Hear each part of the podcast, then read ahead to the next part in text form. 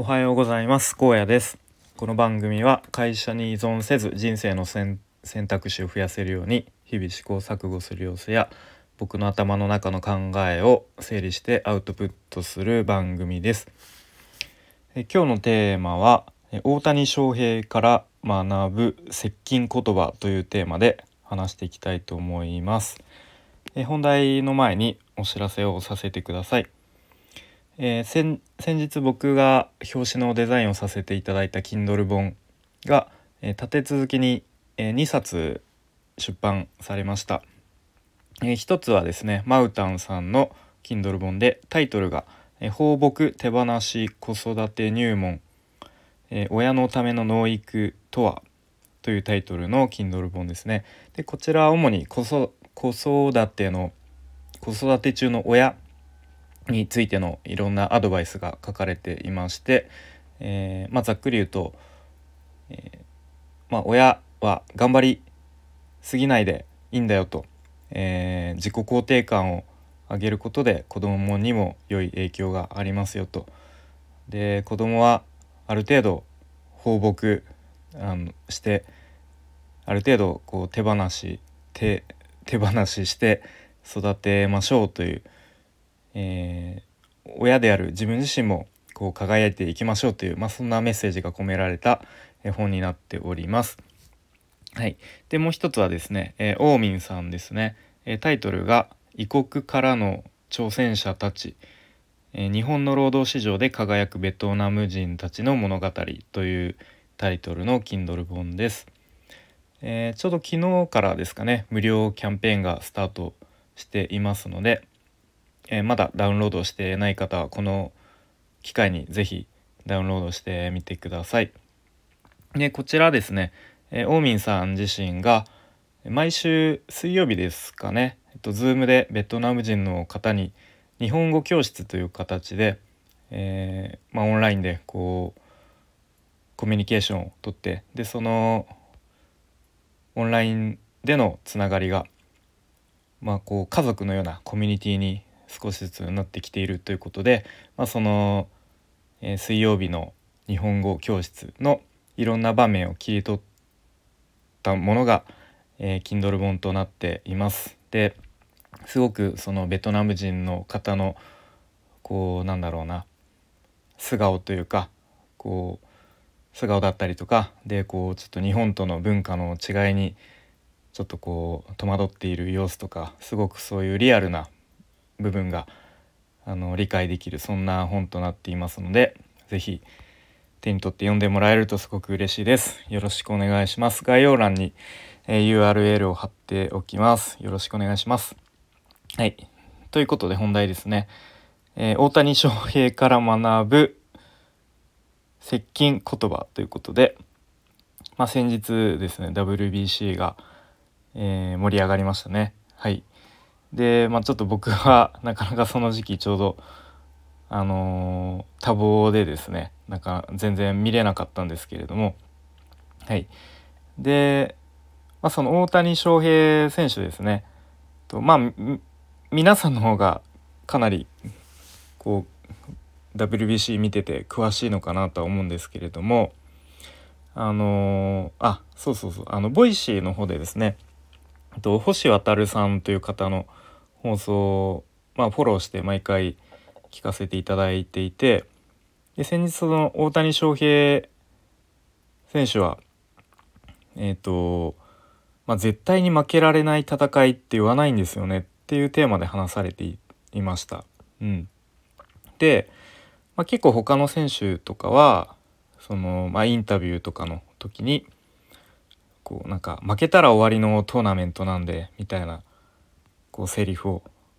言っていましたと。うん、で、まあ、でも大谷選手だけは、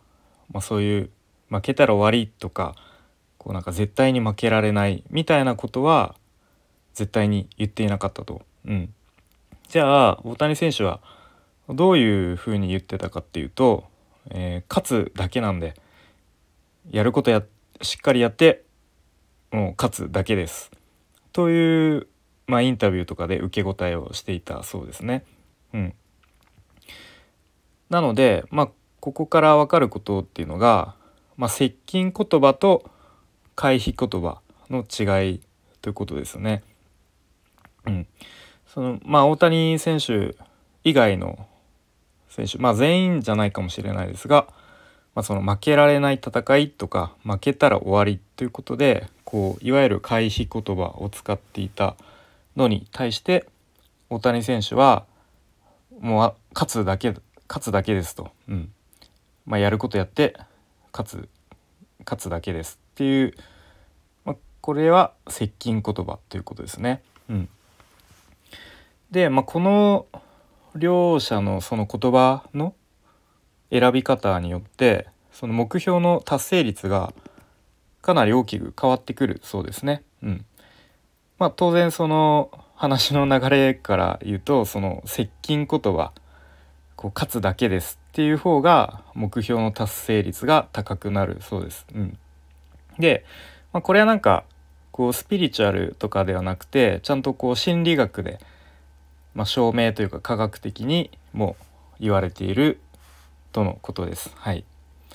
で、まあ、この話聞いてああなるほどなと思ってで、まあ、ちょっとここからあそういえばなんか似たような話があったなと思ったのがあのなんか人は何かを考えないようにすると逆にそのことを頭で考えてしまってこう頭に思い浮かんじゃうっていうのがあったなと思ってでちょっと調べてみたらあのなんか白熊実験というのが あのまあ以前どっか外国で海外でアメリカかどっかであったそうですね。うん、でまあちょっとあのまあ、ざっくりと簡単に説明しますと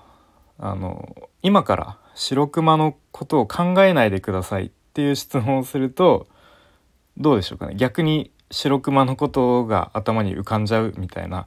うん、まあざっくりそんな、まあ、実験があったそうです。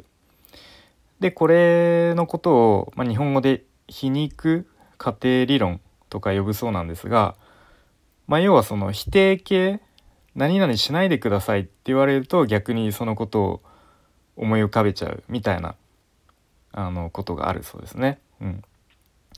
まあ、ちょっとそのさっきの大谷選手の例とはあまあ若干違うような気もしますが、うん。まあ、なんか結構子育てとかでもついついこう子供にあのあれしちゃダメとかあれこれこれこういうことをしないようにやってみたいな。なんかそ そういうなんだろうな言い方しちゃうことが多いんですけど、まあ、あんまそれも良くないんだろうなとか思いましたね。うん。まあ、あとなんか自分の目標とかを立てる時も、まあ、できるだけ接近言葉いわゆる回避言葉じゃなくて接近言葉を使った方がその目標達成率が高くなるとのことなので、えー、そその辺も意識していきたいなと思いましたがあの僕のチャンネル名ですよね。会社に依存せず人生の選択会社に依存しない生き方を、えー、模索するラジオだったかな？うん、なんか思いっきり会社に依存しないっていうこう回避言葉使ってるやんということをに気づいてしまったので、えー、ちょっとチャンネル名とかあと冒頭の挨拶をちょっと変えようかなと思いつつなかなかすぐにパッと思い浮かばないのでえー、考えたいと思います。はい、ということで、